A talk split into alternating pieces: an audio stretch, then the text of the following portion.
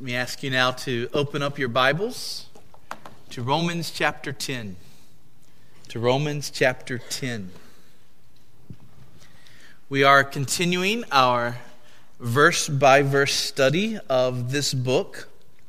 And this morning we are coming back to verses 13 through 17. So Romans 10, verses 13 through 17. And as you are finding your place there in your Bibles, let me mention to you the name of Sheldon Jackson. Sheldon Jackson was born in 1834 in the Mohawk Valley of New York. And he grew up in a godly home where he heard the gospel from a young age, and even as a youth, he determined he wanted to be a missionary. He graduated from Princeton Theological Seminary, which at that time was a solid Christian school training pastors and missionaries for gospel service. And after that, according to one brief biography of his life, he joined thousands trekking to the American West. Most were searching for gold, land, and open skies. Wagon trains were leaving St. Louis daily. The Golden Spike tied east to west in 1866 as the Union Pacific Railway opened. Boomtowns arose. Cowboys and mining camps, rowdy saloons and gunfighters filled the frontier. And Jackson was everywhere, searching for souls with the fervor of a prairie fire. He once organized seven churches in 15 days. Close quote. Now, that last sentence is probably a reference to the summer of 1869. So sometimes we hear people talk about the summer of 69. Well, this was the summer of 1869, and it was an important summer in Sheldon Jackson's life. That was the year that the Transcontinental Railroad was finished. And that summer, Jackson served as a traveling missionary going from train station to train station all across the United States as it existed at that time, preaching the gospel to everyone who would come and hear. A friend of his famously said of him, he would not hesitate if he thought he could save an old hardened sinner to mount a locomotive and let the gospel message fly at a group by the wayside while traveling at a speed of 40 miles an hour. Jackson was a Presbyterian, and for several years he served as the Presbyterian missions superintendent for much of the western United States. It was he who was instrumental in sending and supporting missionaries in places like Wyoming and Montana and Utah and Arizona and New Mexico, though the last three were not even states at that time. He was based in Denver, Colorado, and under his leadership, many churches were founded and church buildings constructed there in Colorado. And then in 1867, Seward's Folly took place. Uh, U.S. Secretary of State William H. Seward arranged for the United States to purchase this territory from Russia called Alaska. And while others were mocking this deal, uh, the newspapers mocked the deal. They, they called Alaska nothing but a polar bear's garden, and they thought it was a joke, a terrible deal for the U.S. In reality, America paid two cents per acre uh, for Alaska.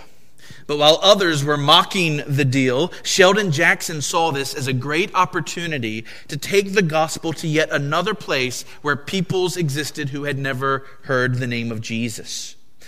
Quoting again When the United States purchased Alaska, Jackson headed there at once, and the North soon became his passion. He explored the dangerous, uncharted, fog hidden coast of the Bering Sea and the Arctic Ocean. He established schools for the young, and he placed missionaries in the various hamlets. He evangelized, he established churches, and he brought Bibles to the Eskimos. End quote. Uh, interestingly, it was on a trip to Siberia that Jackson saw how one of those native Russian groups had domesticated reindeer and were using reindeer for travel and for food and for clothing. And so it was he who arranged to have 1,300 reindeer brought to the Eskimos in Alaska. And it's because of him that you can now find reindeer in Alaska today. In all, Sheldon Jackson gave over 50 years of missionary service to the western United States and Alaska. We're told that in his lifetime he traveled more than a million miles and he personally oversaw the establishment of 886 churches. He died just short of his 75th birthday in Asheville, North Carolina. And despite his old age, even up to just before his death, he was still in the midst of planning yet another trip, this one to Denver, Colorado, to attend the General Assembly of the Presbyterian Church and to check in on some of those churches he had helped to start. So, what might we say about someone like Sheldon Jackson? What might we say about this man who preached the good news to people who had never heard it? A man who was consumed with a zeal for the lost to be saved. Well, according to our passage this morning, one thing we might say about Sheldon Jackson is this he had beautiful feet. He had beautiful feet. We'll talk more about that in a moment. Let's look at our passage. Our passage is Romans 10, beginning in verse 13. Remember, this is the very word of God. Romans 10, verse 13. For everyone who calls on the name of the Lord will be saved. How then will they call on him in whom they have not believed? And how are they to believe in him of whom they have never heard? And how are they to hear without someone preaching? And how are they to preach unless they are sent? As it is written, How beautiful are the feet of those who preach the good news! But they have not all obeyed the gospel. For Isaiah says, Lord, who has believed what he has heard from us? So faith comes from hearing, and hearing through the word of Christ. Now, last Sunday, we focused on verses 14 and 15 and the chain that Paul gives us explaining how salvation comes to people. Uh, each link of the chain is dependent on the links that come before it. And we summed up the chain with these five words calling, believing, hearing, preaching, and sending. Or reverse the order to have them in the way that they actually happen sending, preaching, hearing, believing, calling. Uh, salvation, according to Paul, who was quoting Joel, is now open to the world. But it is only when people hear the gospel and believe it that they will call out on Christ for salvation. And in order for people to hear, there must be someone preaching. And in order for someone to be preaching, preachers must be sent. And so last Sunday, we hit hard on the sending part, what it looks like to be a sender. This morning, we're going to look at the rest of the chain and especially what it looks like to be those who preach. Without a doubt, people can hear the gospel, believe the gospel, call out on Christ through good books where the gospel is presented to them through songs where the gospel message is presented to them, through a casual conversation with a friend who is a believer. But Paul is especially thinking here about the gospel going out to the nations. Paul is especially thinking in Romans 10 about what we today call missionaries and what the New Testament calls evangelists and these evangelists were men sent out by local churches to take the gospel to peoples who had never heard it. And so, looking at these verses, we can learn several truths about the calls of missions. And in particular, I want us to note the task of missionaries, the aim of missionaries, and the nobility of missionaries. So, first, the task of missionaries. And we see this at the end of verse 14. The end of verse 14. Do you see it? How are they to hear without someone preaching? This is what people need in order to be saved. The gospel must be communicated.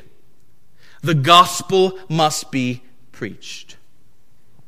Yes, it is wonderful when medical workers go to the weakest and the poorest of this world and provide medical care. It is a glorious thing when well run orphanages are established for children who need them. The opening up of new schools in places where education has been lacking, that is excellent. Building homes, constructing wells, teaching modern farming techniques, these are all good deeds. But none of those are the primary task of a missionary. These things may accompany the primary task of a missionary. These things may very well be the way the missionary gets in the front door. These, way, these things may provide an opening for him to preach the gospel. But at the end of the day, the task of a missionary is to preach the gospel.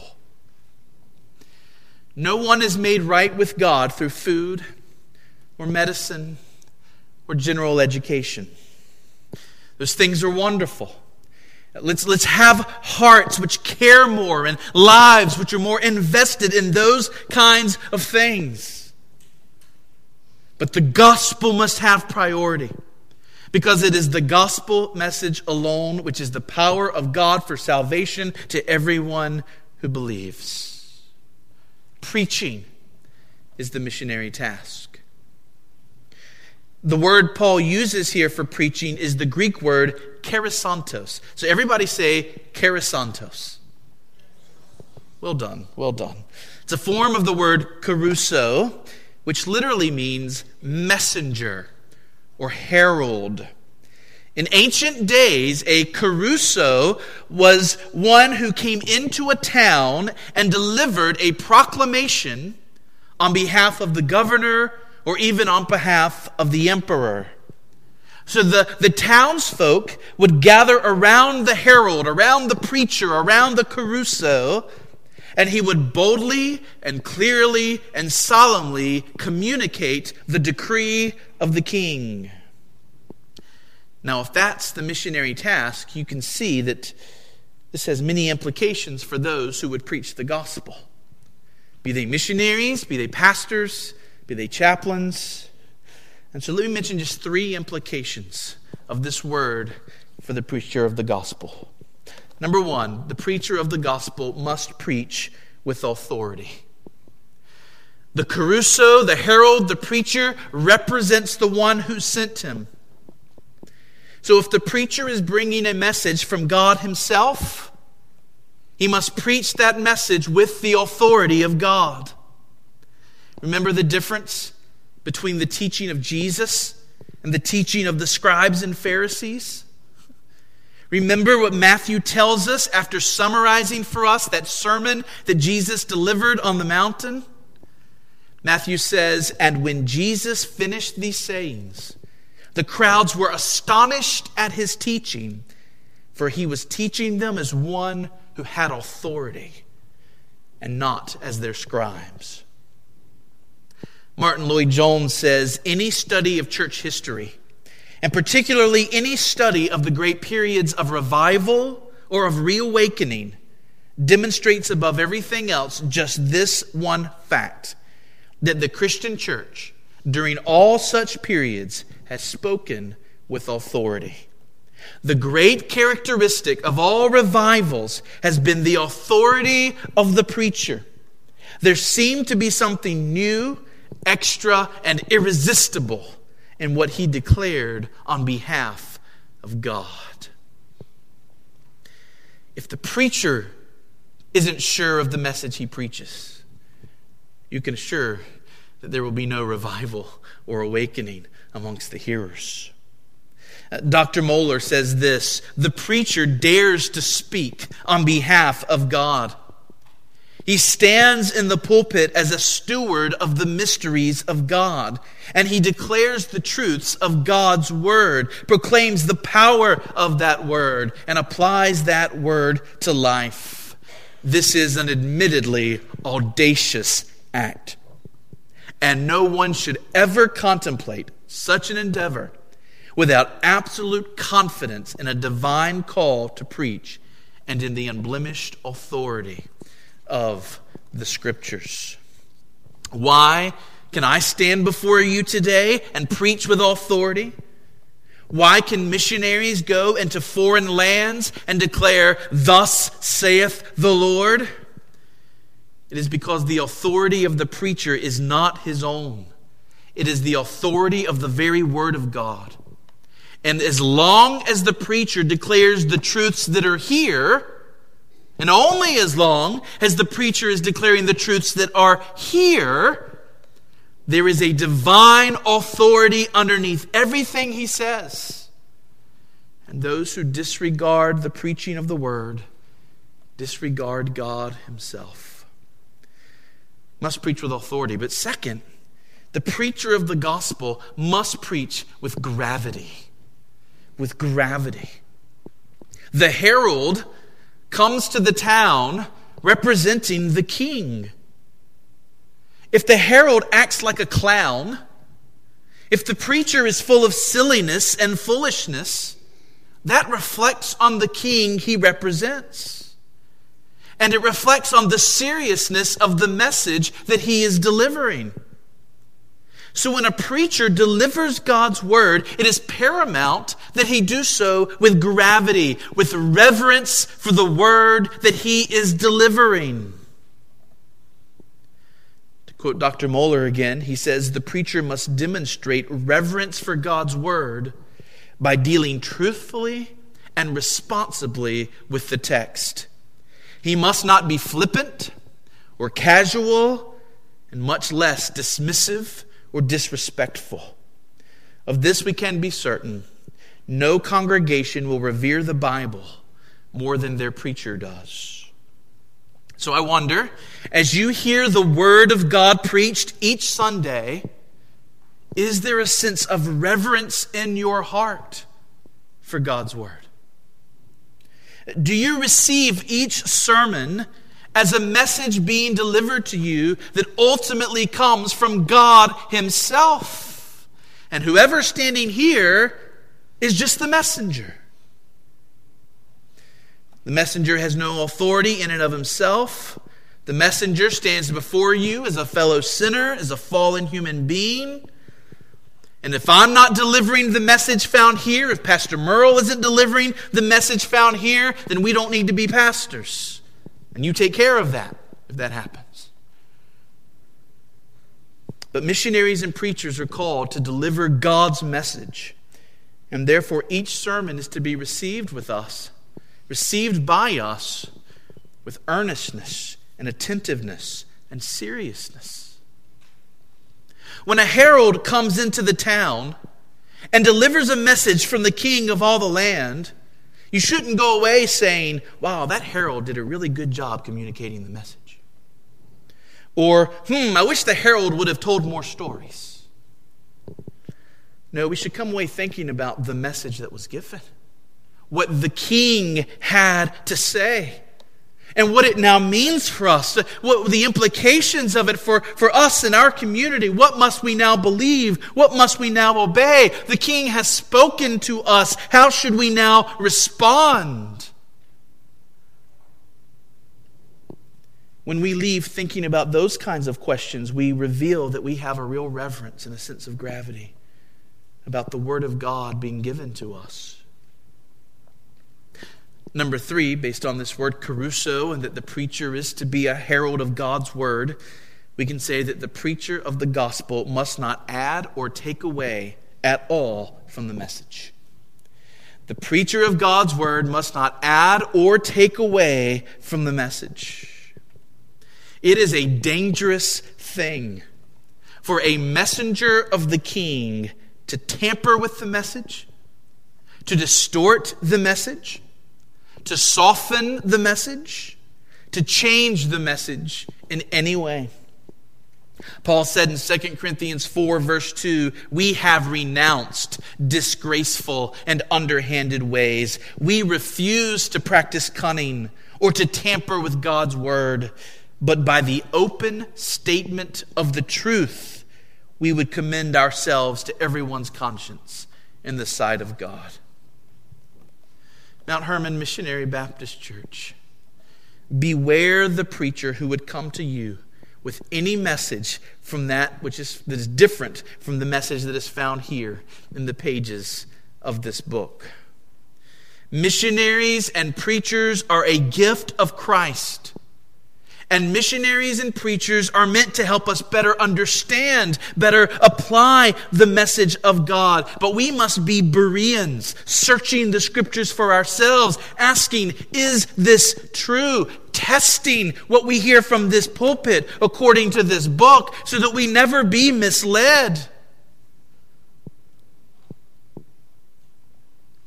For as 2 Peter says, there will be false teachers among you who will secretly bring in destructive heresies, even denying the master who bought them, bringing upon themselves swift destruction.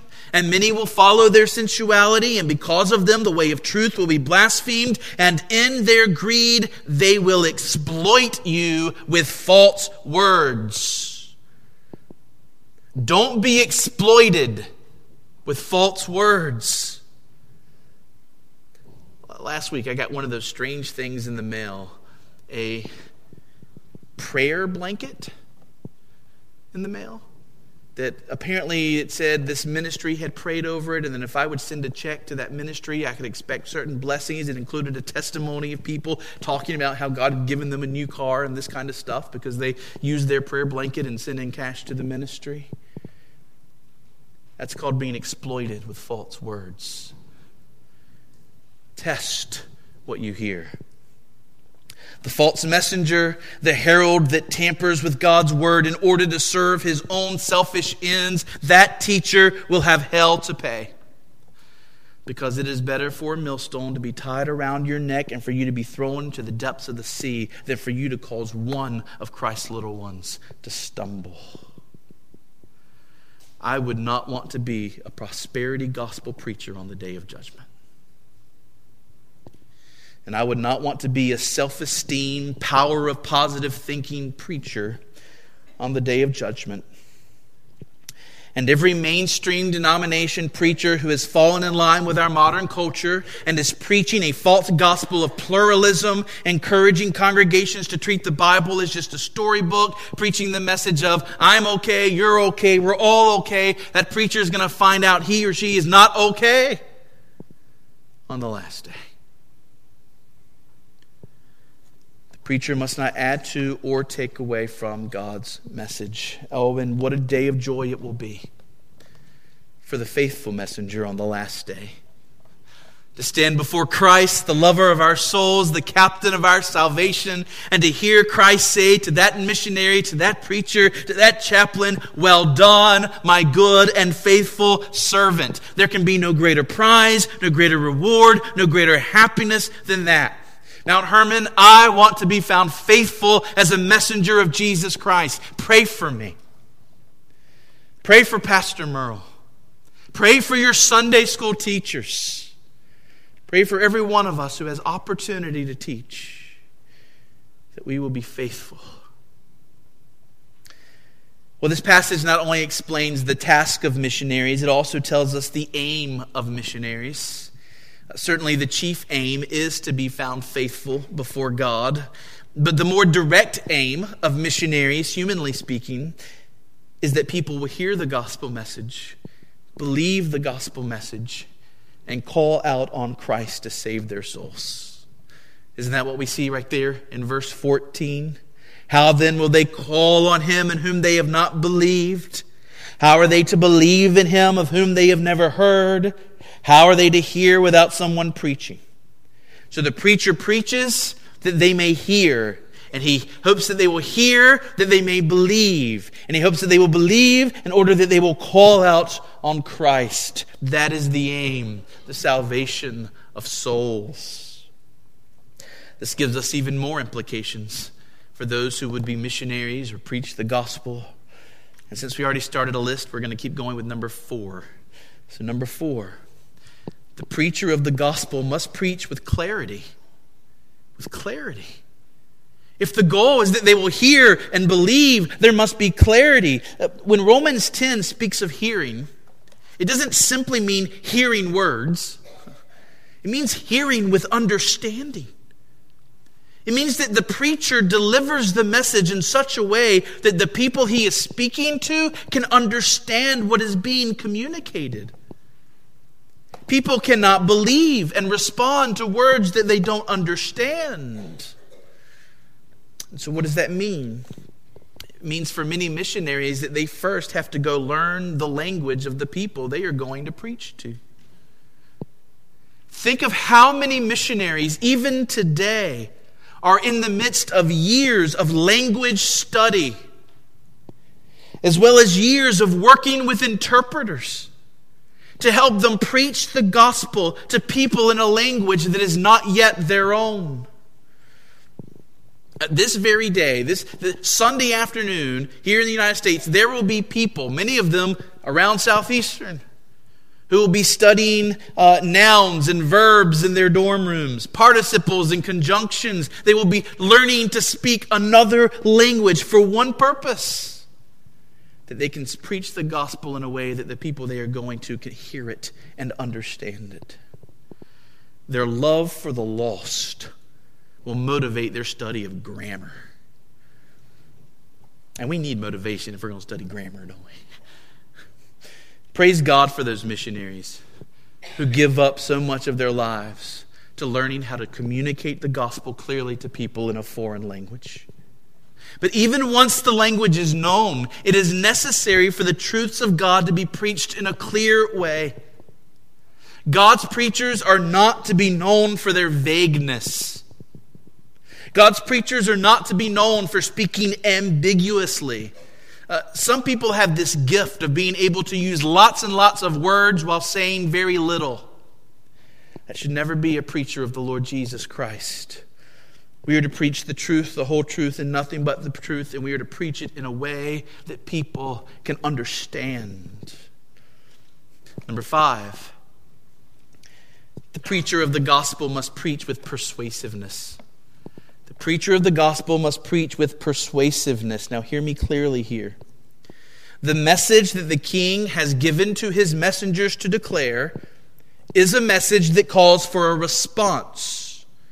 The gospel message is a persuasive message. It is Jesus saying, Come to me, all who are weary and heavy laden, and I will give rest for your souls. The gospel message is a message meant to lead people to a certain action.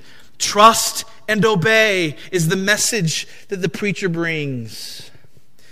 This means that the preacher can't preach in a formal way in which he just delivers a lecture and then packs up his things and goes home. It must be evident that he cares about the people to whom he is preaching. The hearers must be able to know that that missionary or that preacher cares for me. There is love there. The heralds of King Jesus do not try to persuade people through deception or flattery or emotional manipulation. Those things are not befitting a preacher of King Jesus. Rather, we try and persuade people through reasoning with them truthfully and by preaching to them with love. We must deliver the message with love because that's what's in the heart of the king. The king has sent us because of his love for us. The king has sent these messengers because of his love to deliver a message of love. And that means the gospel message cannot be preached in any other way. Listen to Paul remind the Thessalonians of how he and his fellow laborers preached to them. He says this in 1 Thessalonians 2. He says, You yourselves know, brothers, that our coming to you was not in vain. But though we had already suffered and had been shamefully treated at Philippi, as you know, we had boldness in our God to declare to you the gospel of God in the midst of much conflict.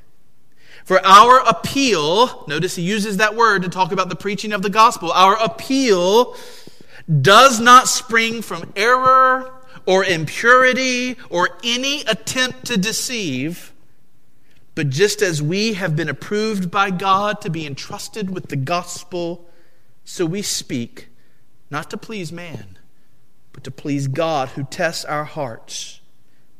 For we never came with words of flattery, as you know nor with a pretext for greed, God is witness.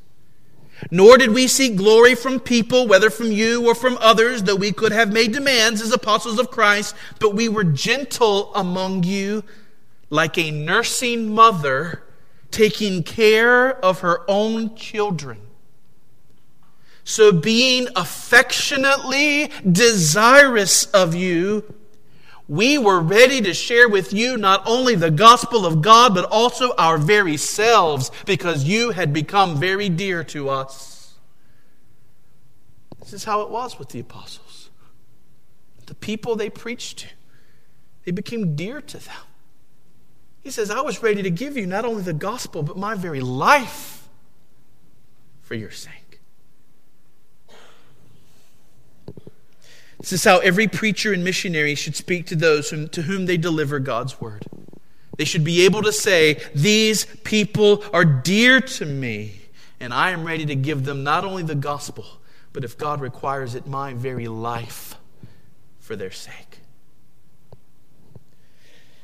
Well, finally, if the aim of the missionary is for people to hear, believe, and call out on Christ, then it is evident that the preacher of the gospel must preach with prayerfulness.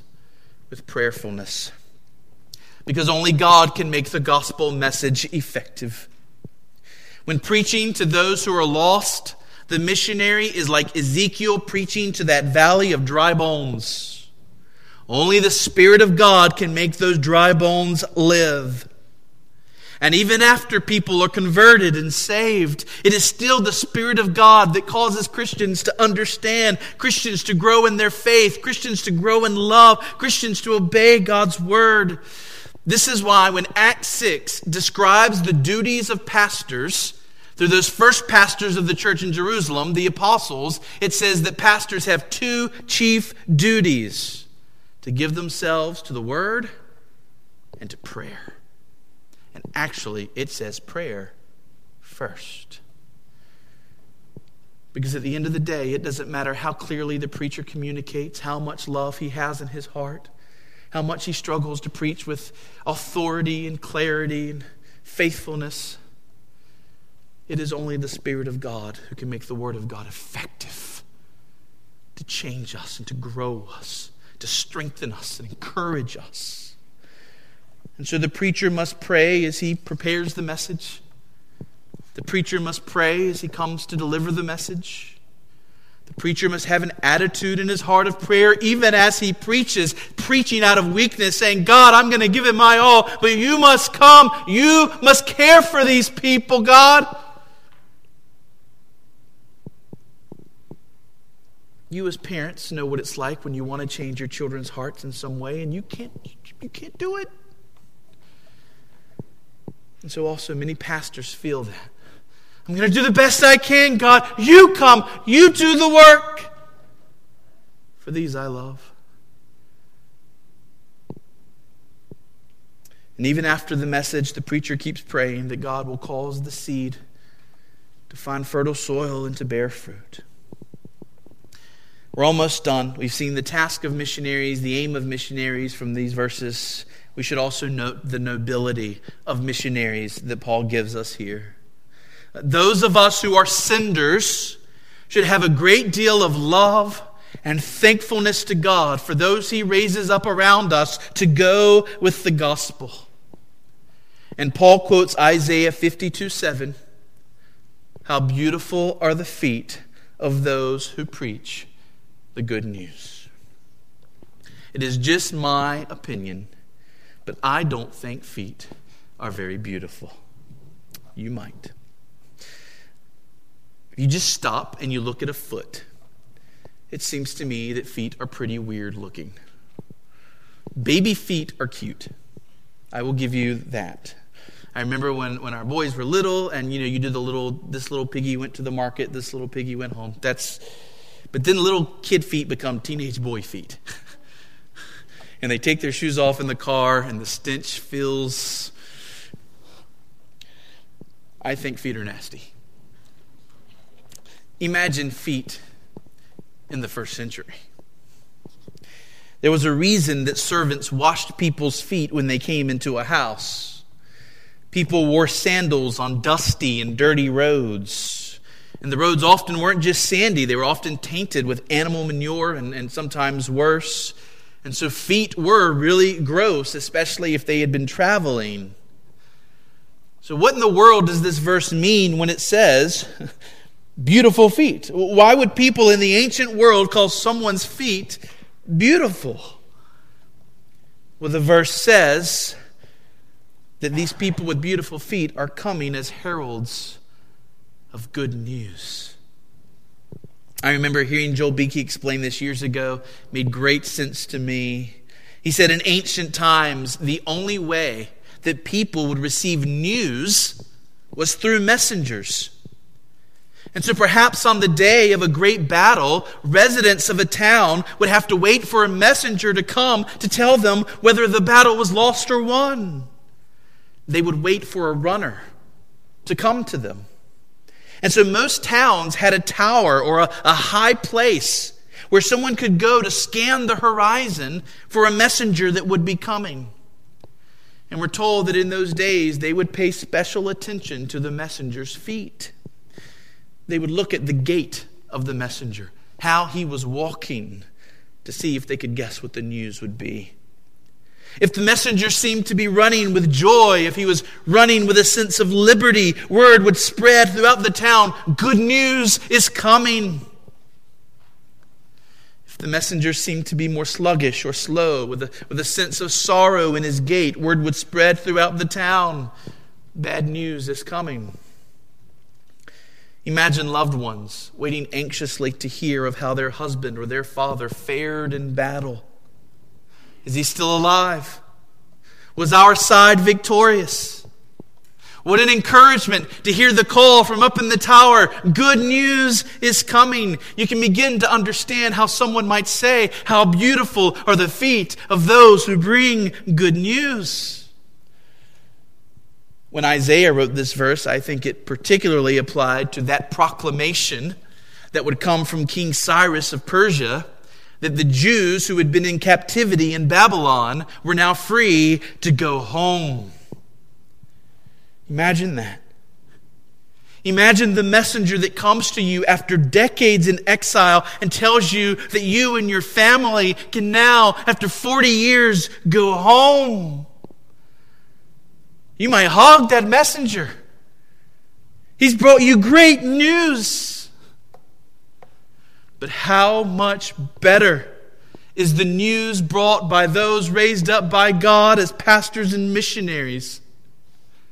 Really, could there be a higher calling in this life, a better calling in this world than the calling to take the best news of all to those who've never heard it? Could there be a more privileged and wonderful job to have than the job of delivering the best news in the world to people who desperately need to hear it? that God loves sinners so much that he gave his only Son, Jesus Christ, that whoever believes will never perish, but have everlasting life. Oh, yes, some will reject the message.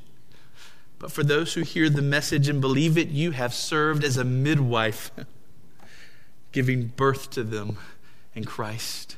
You have served as a matchmaker, helping bring them to, to Christ, the great bridegroom, the lover of their souls. Christ does not need any preacher. Christ does not need any missionary. But what a joy to be one who participates in the greatest work that he is doing in the world, saving souls.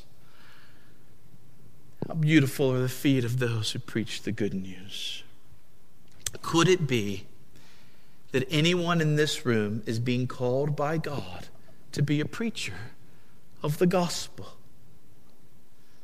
Could it be that God is already beginning to put it in the heart of someone here? That desire to be a missionary, to go to places where Christ has not yet been named, a place where the gospel is not readily found. Or maybe God is raising up a pastor among us, preaching the gospel to God's people in a local church setting. I can testify to you, it is one of the greatest jobs in the world. I pray that God would raise up thousands more for a world full of people that need to be saved. Mount Hermon, let us pray for more preachers who speak with authority, with gravity, and without tampering with God's message. Let us pray for more preachers who will speak clearly and lovingly and prayerfully. And let us pray that Christ would build his church. Amen.